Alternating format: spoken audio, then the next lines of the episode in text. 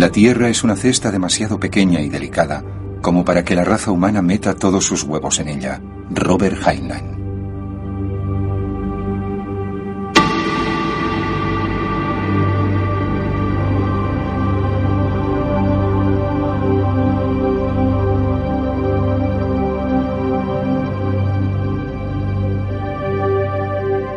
Son los planetas rocosos interiores.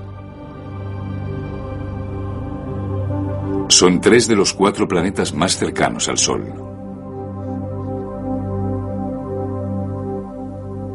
Mercurio.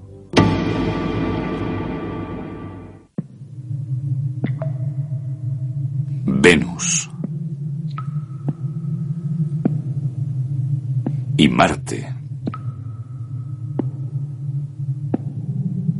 La Tierra es el cuarto.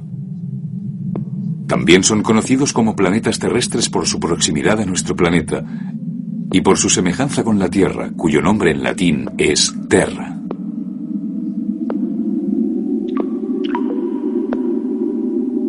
¿Qué sabemos de estos vecinos planetarios? ¿Qué pueden contarnos de nuestro lugar en el universo?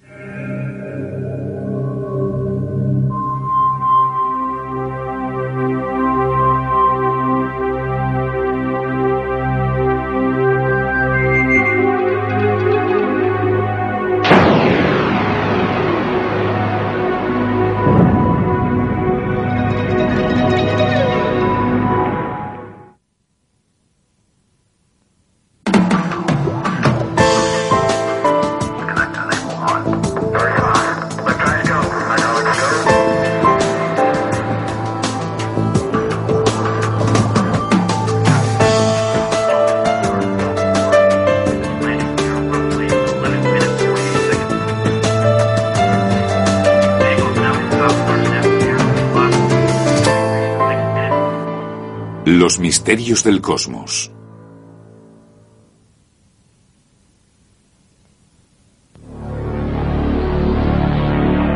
Episodio 3. Vecinos.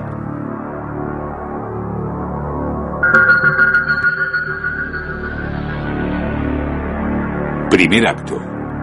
El mensajero de los dioses.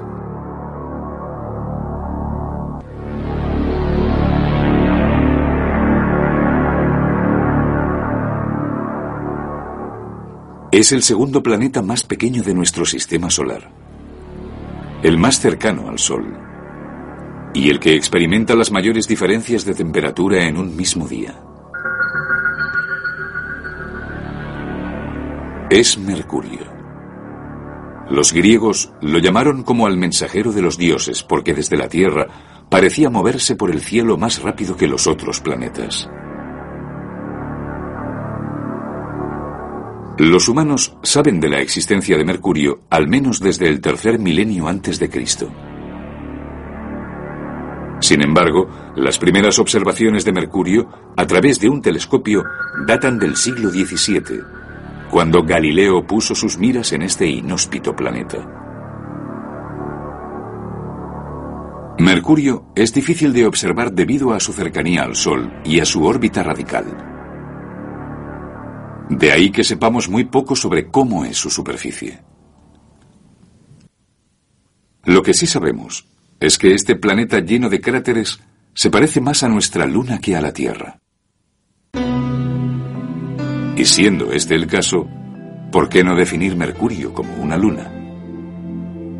Para responder a esto, antes tendríamos que saber en qué se diferencian un planeta y una luna.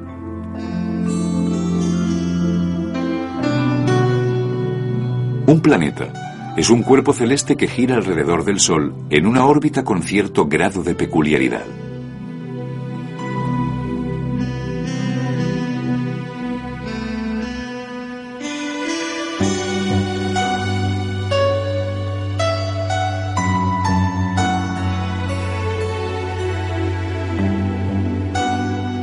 Y una luna no es más que un cuerpo que orbita un planeta en lugar de estar atrapado en una órbita heliocéntrica.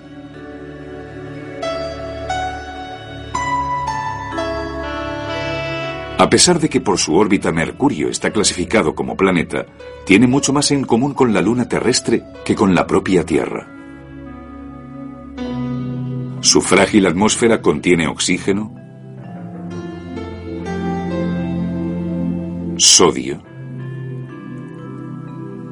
helio, calcio y potasio, y funciona de forma muy similar a la de la Luna, cuyos gases se escapan continuamente, aunque después sean repuestos. Mercurio no tiene suficiente masa para que su gravedad pueda retener una atmósfera. No tiene la capacidad ni la gravedad necesaria para aferrar los gases e impedir su huida. Si se tratase de un cuerpo más frío o más alejado del Sol, como Marte, posiblemente tendría una atmósfera. El problema es que al estar tan cerca del Sol y tener tan poca masa, carece de la gravedad necesaria para retener estas partículas y disfrutar de una atmósfera. Cuando anochece en Mercurio, la temperatura desciende bruscamente porque no hay nada que pueda retener en la superficie el calor acumulado durante el día y este se evapora en el espacio. Debido a su escasa distancia del Sol, las temperaturas en la superficie del planeta Mercurio alcanzan los 432 grados centígrados en el lado que es de día.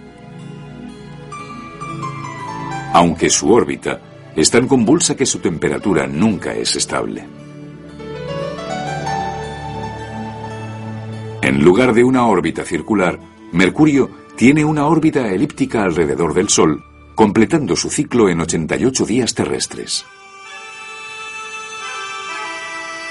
En Mercurio el día es extremadamente largo. El planeta rota 3 veces sobre su propio eje durante el curso de 2 órbitas completas alrededor del Sol.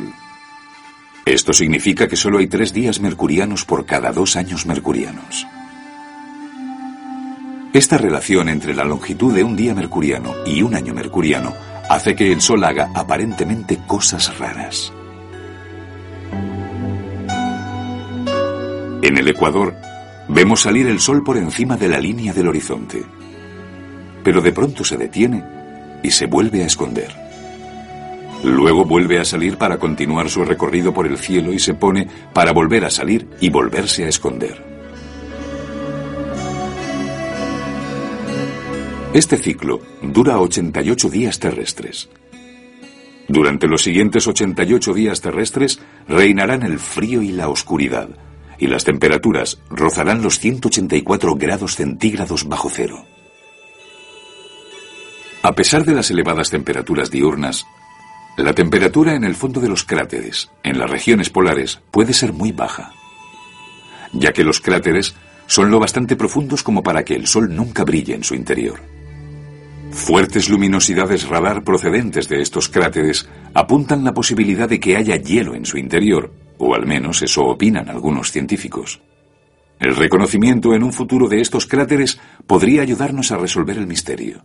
Sin embargo, se sigue creyendo en la imposibilidad de que haya vida en Mercurio. T-10, 9, 8, 7, 6, 5, 4... 3, 2, engine ignition, and liftoff. Con algo más de media tonelada de peso, la nave Mariner 10 fue lanzada el 3 de noviembre de 1973. En su interior llevaba una serie de instrumentos diseñados para medir las condiciones atmosféricas y los rasgos de superficie de Venus y Mercurio.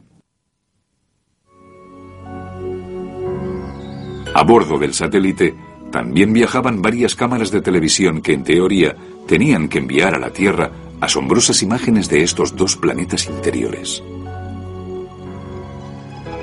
Cuando la sonda pasó frente a Venus, protagonizó una primicia en la industria de la investigación espacial.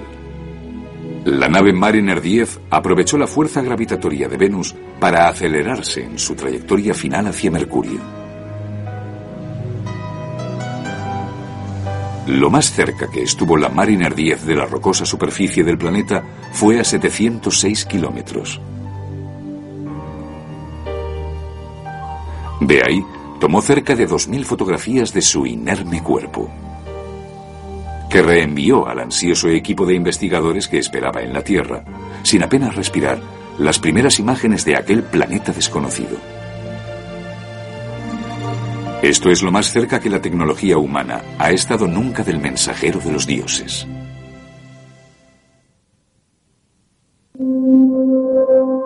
Segundo acto: la diosa del amor.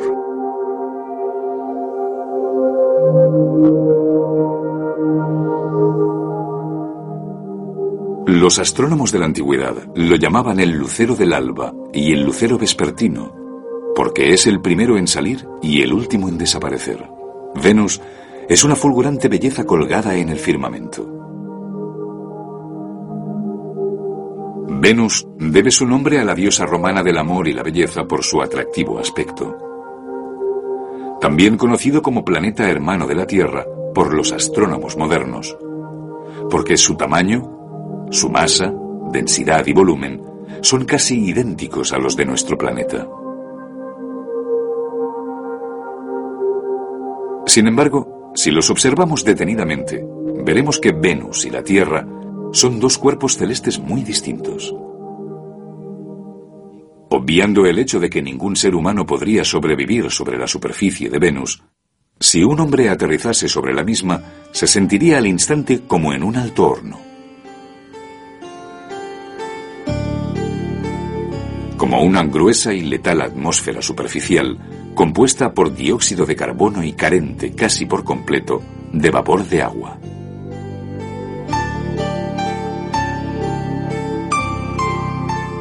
Cuando avanzase sobre su superficie, notaría la aplastante presión atmosférica, 92 veces superior a la de la Tierra, a nivel del mar, amenazando con aplastar su cuerpo. Suponiendo que su traje protector pudiese soportar la presión, pronto descubriría que en la superficie del planeta no hay océanos, y que hubo un tiempo en la que estuvo dominada por una letal actividad volcánica. El suelo a sus pies estaría formado por trozos de roca, planos como losas y tierra suelta. En otros puntos, en cerca del 90% de su superficie, ríos de lava endurecidos cubrirían la superficie azotada por el viento. Esta cubierta tiene menos de 500 millones de años, lo que significa que debido a esta reciente actividad volcánica, la superficie de Venus ha sufrido un intenso proceso de repavimentación. Si visitásemos la superficie de este planeta, presenciaríamos otro extraño fenómeno. El Sol saldría por el oeste y se pondría por el este. Esto es debido a la rotación retrógrada de Venus. Y la trayectoria del Sol sería como una lenta procesión, ya que Venus tarda 243 días terrestres en girar sobre sí misma.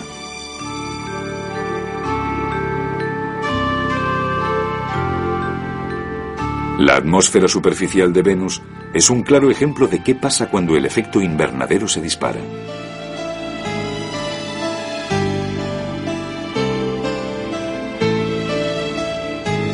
El galopante efecto invernadero de Venus se debe principalmente al alto contenido de dióxido de carbono de su atmósfera, aunque también ayuda su cercanía al Sol. Las nubes actúan en cierta medida como mecanismos refrigerantes. Pero al mismo tiempo, las nubes son el lugar donde ocurren un montón de reacciones químicas perjudiciales para algunos metales como el estaño y el plomo, y en ocasiones, incluso para las rocas. El ácido sulfúrico y las altas temperaturas también pueden producir otras reacciones que a su vez generan otros ácidos corrosivos como el ácido hidrofluórico, el ácido hidroclórico y el ácido fluorosulfúrico, uno de los ácidos más corrosivos conocidos por los científicos.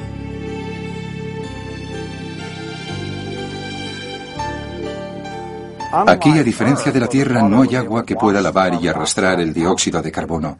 Por eso Venus tiene una atmósfera tan densa. Además, está formada principalmente por dióxido de carbono, que es un gas invernadero, y permite que la luz procedente del Sol llegue a la superficie y la caliente. El calor queda atrapado en la superficie, y el planeta alcanza las temperaturas registradas en la actualidad. Y aunque Venus es muy caliente comparado con la Tierra, posiblemente sea más frío ahora que en el pasado. Estas capas de nubes giran alrededor de Venus una vez cada 4 días terrestres, reflejando la luz solar y atrapando el inmenso calor.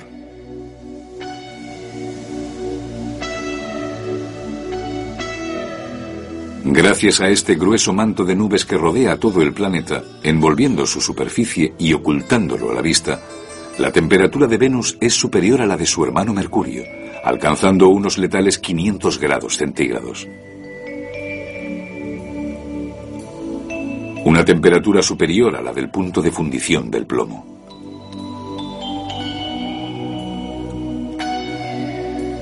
En total, 26 misiones han salido de la Tierra con el objetivo de explorar el segundo planeta más cercano al Sol. Sin embargo, la mayoría de las mismas no obtuvo resultados.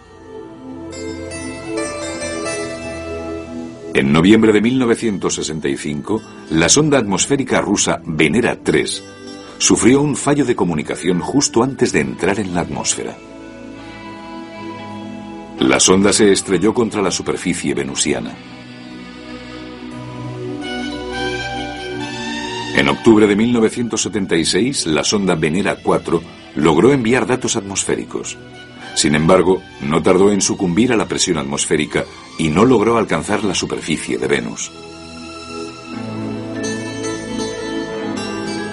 La sonda rusa Venera 7 fue la primera en aterrizar con éxito sobre la superficie de otro planeta. Además, envió 23 minutos de datos antes de empezar a fallar por culpa del inhóspito entorno del planeta.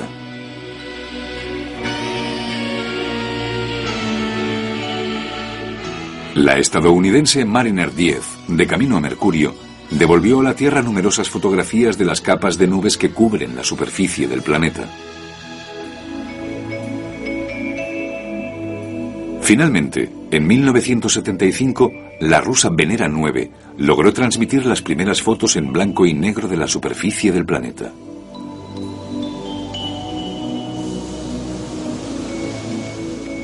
Una de las misiones que más y mejores imágenes nos ha proporcionado fue la de la sonda Magallanes, que entró en órbita en 1990. Nos ha ofrecido algunas de las imágenes radar más detalladas de la superficie de Venus hasta la fecha.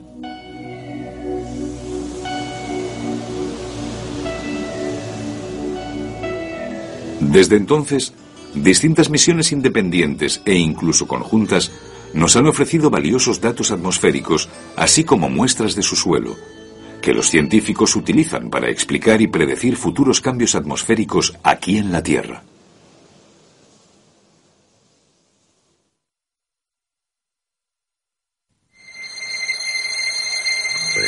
Acto tercero.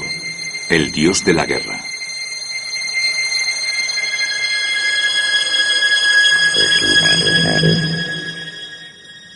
Marte, el dios de la guerra. El cuarto planeta desde el Sol y el séptimo más grande de nuestro sistema solar. La favorita de los escritores de ciencia ficción ha sido objeto de numerosas controversias, estudios y fabulaciones.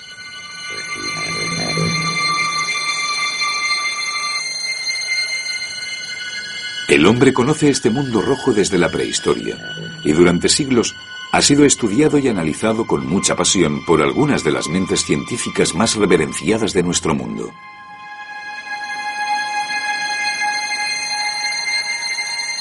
Durante siglos, exploradores y soñadores han considerado a Marte la mejor candidata para soportar vida fuera de la Tierra. ¿Cómo sería la vida del primer ser humano que pisase esta roja superficie alienígena?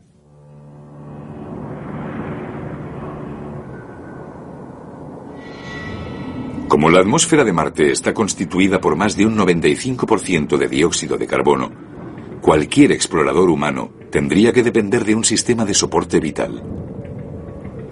La atmósfera marciana sería puro veneno para los pulmones humanos.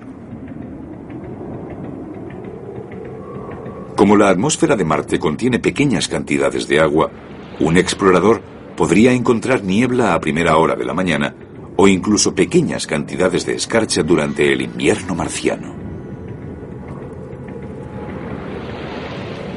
Esta agua, combinada con otros gases, forma nubes altas que se arremolinan en el cielo.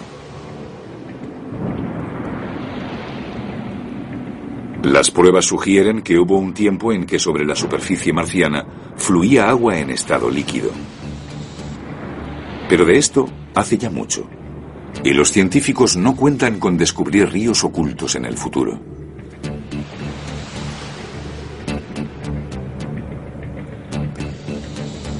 En cada polo, el principal componente de la atmósfera marciana, el dióxido de carbono, se congela para formar un enorme casquete polar. El gas también se congela y forma un manto de nieve que se evapora todas las primaveras y se eleva hacia la atmósfera de baja presión del planeta rojo. Hay casquetes polares tanto en el polo norte como en el sur, y creemos que hay bastante agua en forma de hielo en los mismos. De todos modos, también sabemos que hay dióxido de carbono en estado sólido que nosotros conocemos como hielo seco. Hay una tenue atmósfera formada en su mayoría por dióxido de carbono. En este tipo de atmósfera hay nubes de vapor de agua.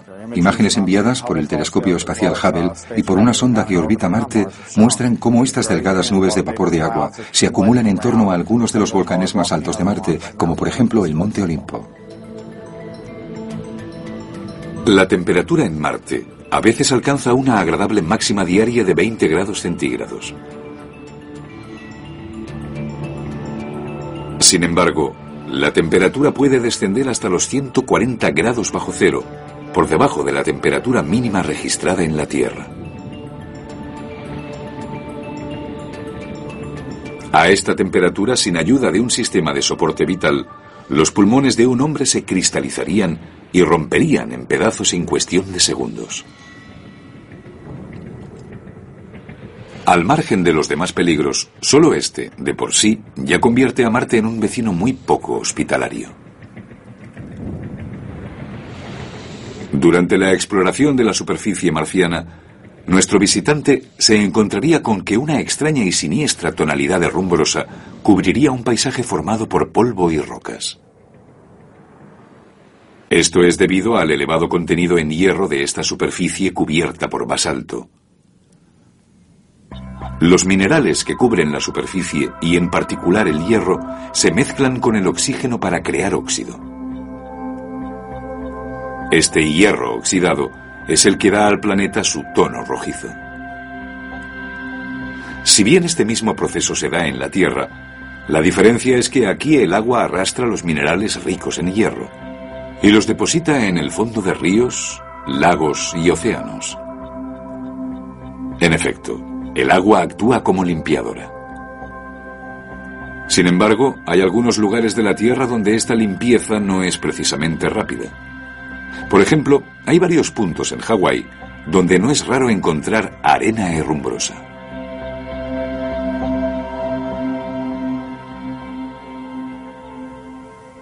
Durante su expedición por la superficie, nuestro viajero espacial observaría el sorprendente contraste topográfico. Las llanuras del norte, allanadas por antiguos ríos de lava, contrastan con las tierras altas del sur, marcadas por millones de años de impactos de meteoritos.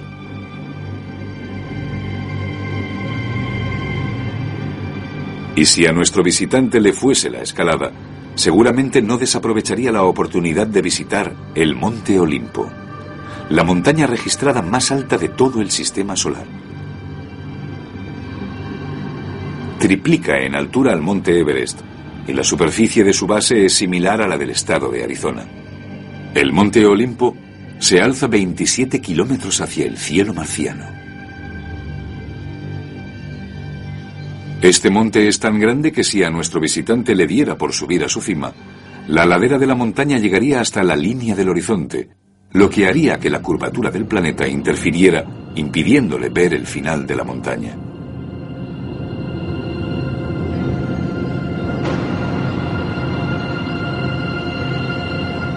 Desde la superficie de Marte, nuestro visitante también vería dos diminutas lunas, Fobos y Deimos, cruzando el rojo cielo marciano. Estos dos satélites naturales fueron descubiertos en 1877. Se llaman como los dos hijos de Ares, el dios griego de la guerra, que acompañaban a su padre durante sus heroicas batallas.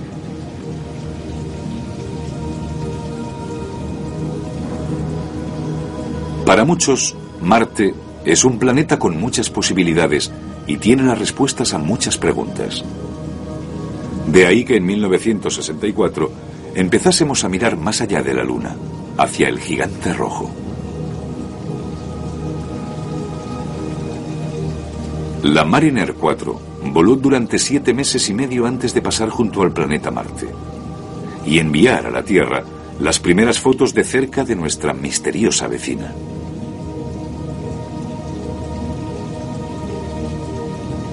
Otras aproximaciones al planeta revelaron muchas más cosas. Aún así, los científicos querían acercarse todavía más.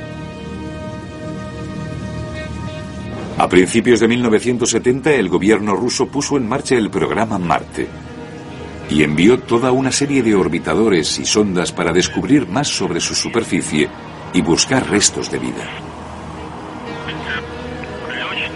Los orbitadores rusos Marte II y Marte III fueron los primeros objetos humanoides en tocar la superficie marciana. Sin embargo, estos apenas aportaron información por culpa de su accidentado aterrizaje y las condiciones en la superficie de Marte en el momento de su aterrizaje. A pesar de su fracaso, ambos orbitadores enviaron a la Tierra muchísimos datos y minuciosas fotografías sobre la superficie, así como información sobre su gravedad y campos magnéticos.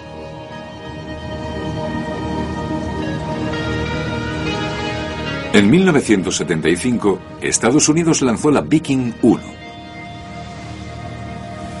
Después de un viaje a través del espacio de 10 meses, la sonda Viking 1 entró en la atmósfera de Marte a las 4:13 p.m., hora marciana, y aterrizando sin problemas sobre su superficie.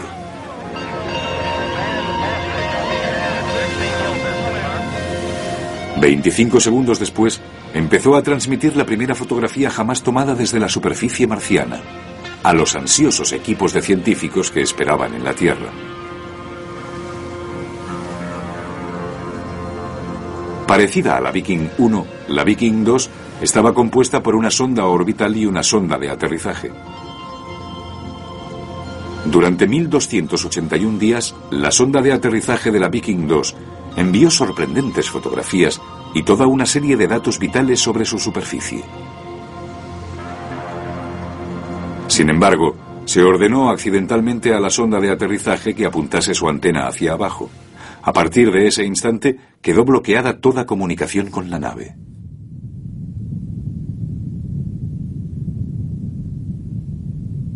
SSC disconnect enable on.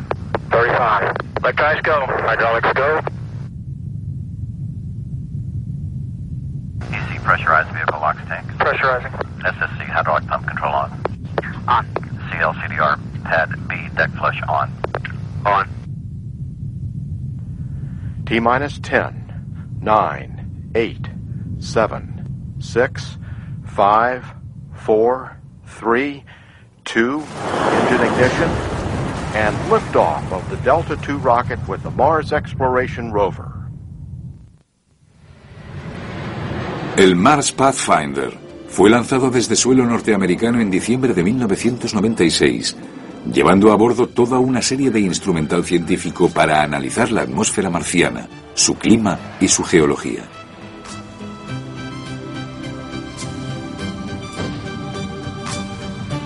Esta misión fue histórica para la NASA, ya que fue la primera en llevar instrumental de análisis al planeta capaz de desplazarse por su superficie. Las sondas de aterrizaje Viking eran estacionarias.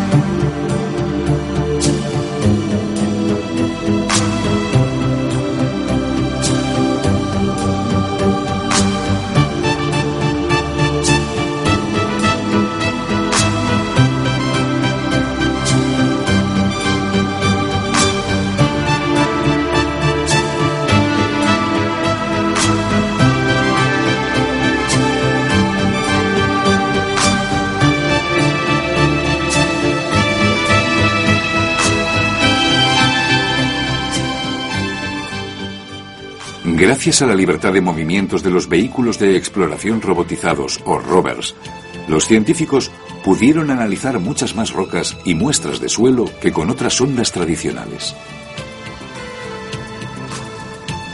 Desde su aterrizaje el 4 de julio de 1997 hasta la fecha de su última transmisión, el 27 de septiembre de 1997, la Mars Pathfinder envía 16.500 imágenes tomadas por la sonda y 550 por el rover.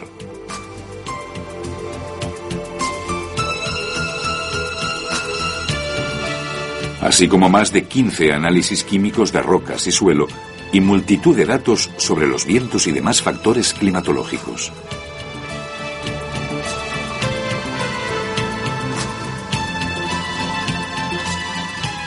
Los hallazgos resultantes de las investigaciones realizadas tanto por la sonda de aterrizaje como por el rover sugerían que Marte fue en algún momento de su pasado un planeta cálido y húmedo, con agua en estado líquido y una atmósfera más gruesa.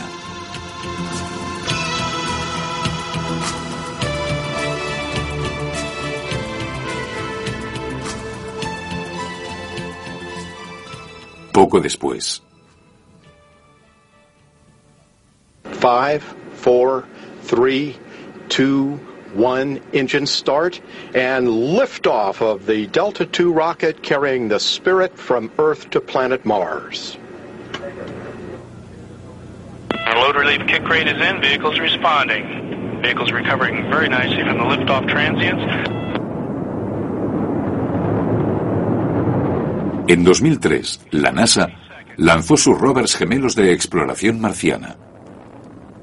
Se llamaban Spirit y Opportunity. And there we go. We've exceeded the supersonic speed and the engine positions look good.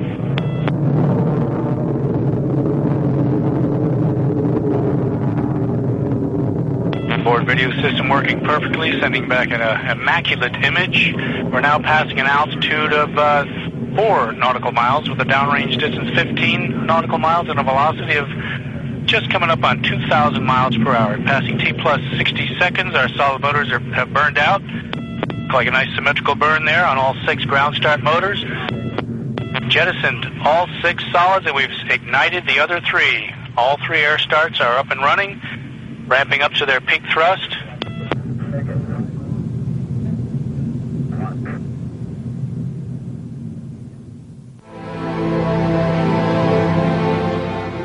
La semana previa al amartizaje fue bastante estresante. De entrada tuvimos una tormenta de arena. ¿Cómo reaccionaría la sonda? ¿Cómo saber si todos los sistemas funcionarían? Por otra parte, y para nuestra sorpresa, tras muchos meses de realizar pruebas con éxito, 24 horas al día, descubrimos que teníamos varios errores de diseño. Descubrimos 3 errores. No nos lo podíamos creer. ¿Qué estaba pasando? Descubrimos que el software tenía problemas para accionar los temporizadores que inician la cuenta atrás para la activación de un dispositivo pirotécnico que despliega el paracaídas, infla el airbag, enciende el retrocohete y corta el cable. Descubrimos que el software no lograba hacerlo. Lo intentaba, pero el hardware no respondía. Había un problema entre el hardware y el software del que no tuvimos conocimiento hasta 2 días antes del amartizaje. Estaba claro que el sistema no iba a funcionar. Íbamos a fracasar, seguro. Aquello nos tenía muy preocupados.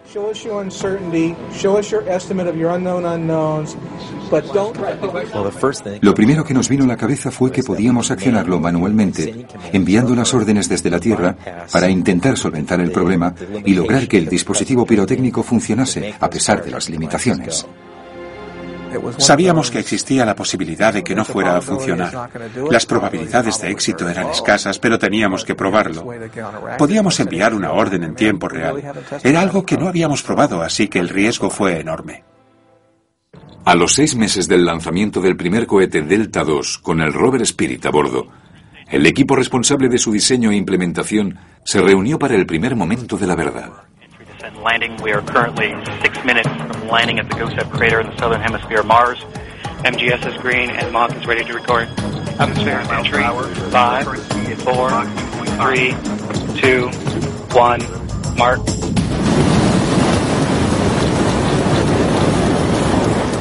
The vehicle is now hit the top of the Martian atmosphere, moving at a speed of 12,192 miles per hour.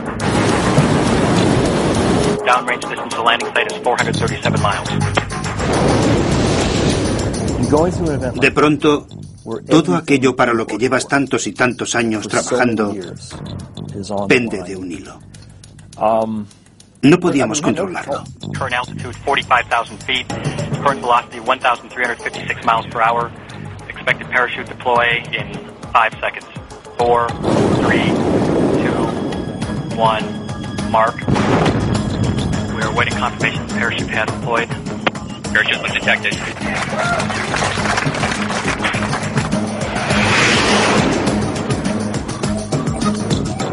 Lander separation amendment detected. Spacecraft reporting lander is separated. We expect that radar will lock on the ground in approximately 5 seconds from now.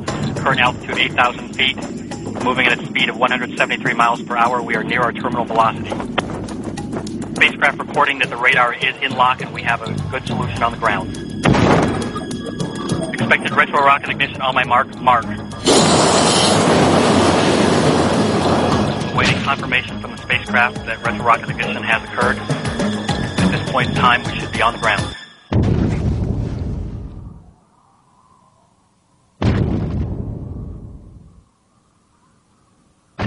Now 6 minutes 37 seconds from atmospheric entry, still awaiting signal that we are on the ground. Stand by.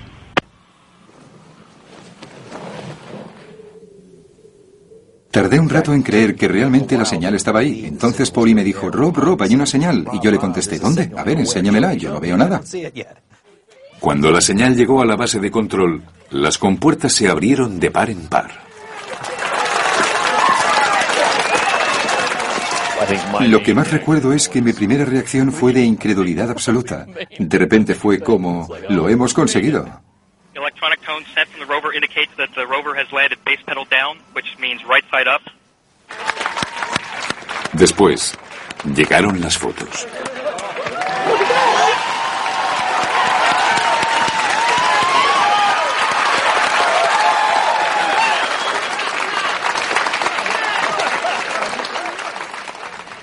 A pesar de que el Spirit había amartizado con éxito, la espera del equipo del proyecto no había en absoluto finalizado.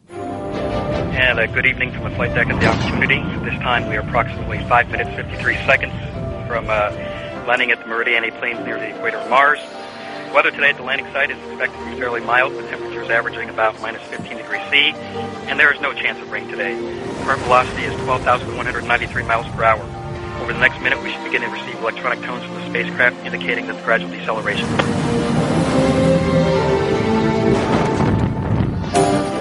Parachute deploy has been detected. We have positive indication of parachute deploy. Currently at an altitude of 18,000 feet. At this time, the radar should be active. We expect that the radar will lock up onto the ground. We expect that the airbags will inflate approximately 20 seconds from now. Current altitude 5,000 feet, 168 miles per hour. 4,000 feet.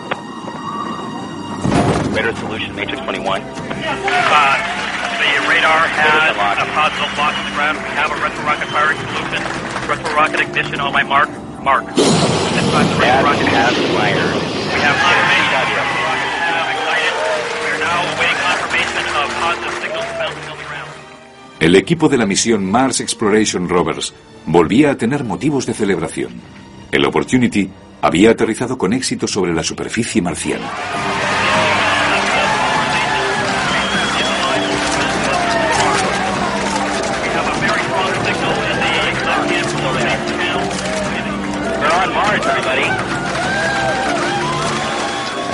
No tenía ni idea de cómo iba a reaccionar, pero me cogió por los hombros y me zarandeó. Fue entonces cuando realmente fui consciente de la enorme tensión que había ido acumulando a lo largo del día. De pronto sentí cómo toda esa tensión se desvanecía.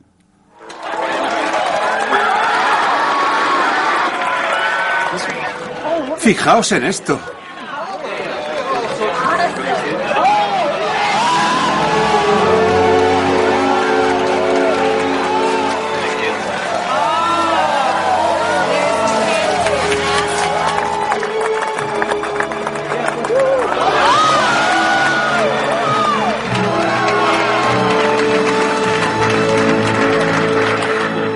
santo cielo. Lo siento, estoy abrumado. No voy a hacer ningún análisis científico porque es la primera vez en mi vida que veo algo así.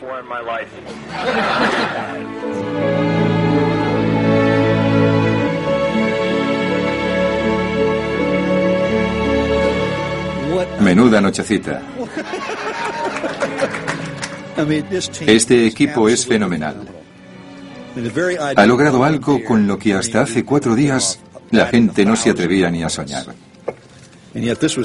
Esto ejemplifica cómo cuando la NASA se marca un objetivo, invierte todo su esfuerzo, energía, sentimiento y talento en la consecución del mismo. Ha sido un gran logro. Tanto el Spirit como el Opportunity resultaron un éxito de la NASA y de la ciencia en su conjunto. Los dos vehículos amartizaron con éxito en enero de 2004 y han cumplido y superado todos los objetivos de la misión. Mientras analizaban el terreno y la atmósfera, los vehículos iban enviando a la Tierra fotografías del rojo paisaje marciano, las más espectaculares tomadas hasta la fecha.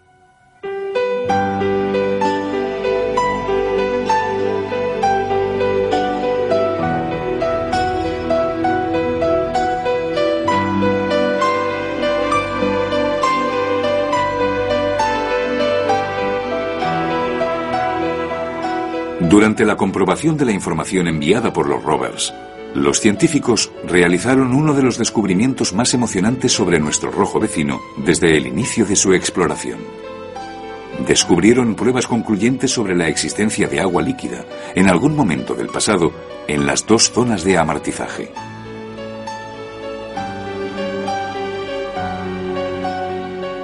¿Podemos interpretar estas pruebas como un buen presagio de cara a futuros amartizajes humanos? ¿Acaso apuntan a la posibilidad de que algún día podamos realmente habitar la superficie de este poderoso gigante rojo? ¿O estamos condenados a seguir soñando?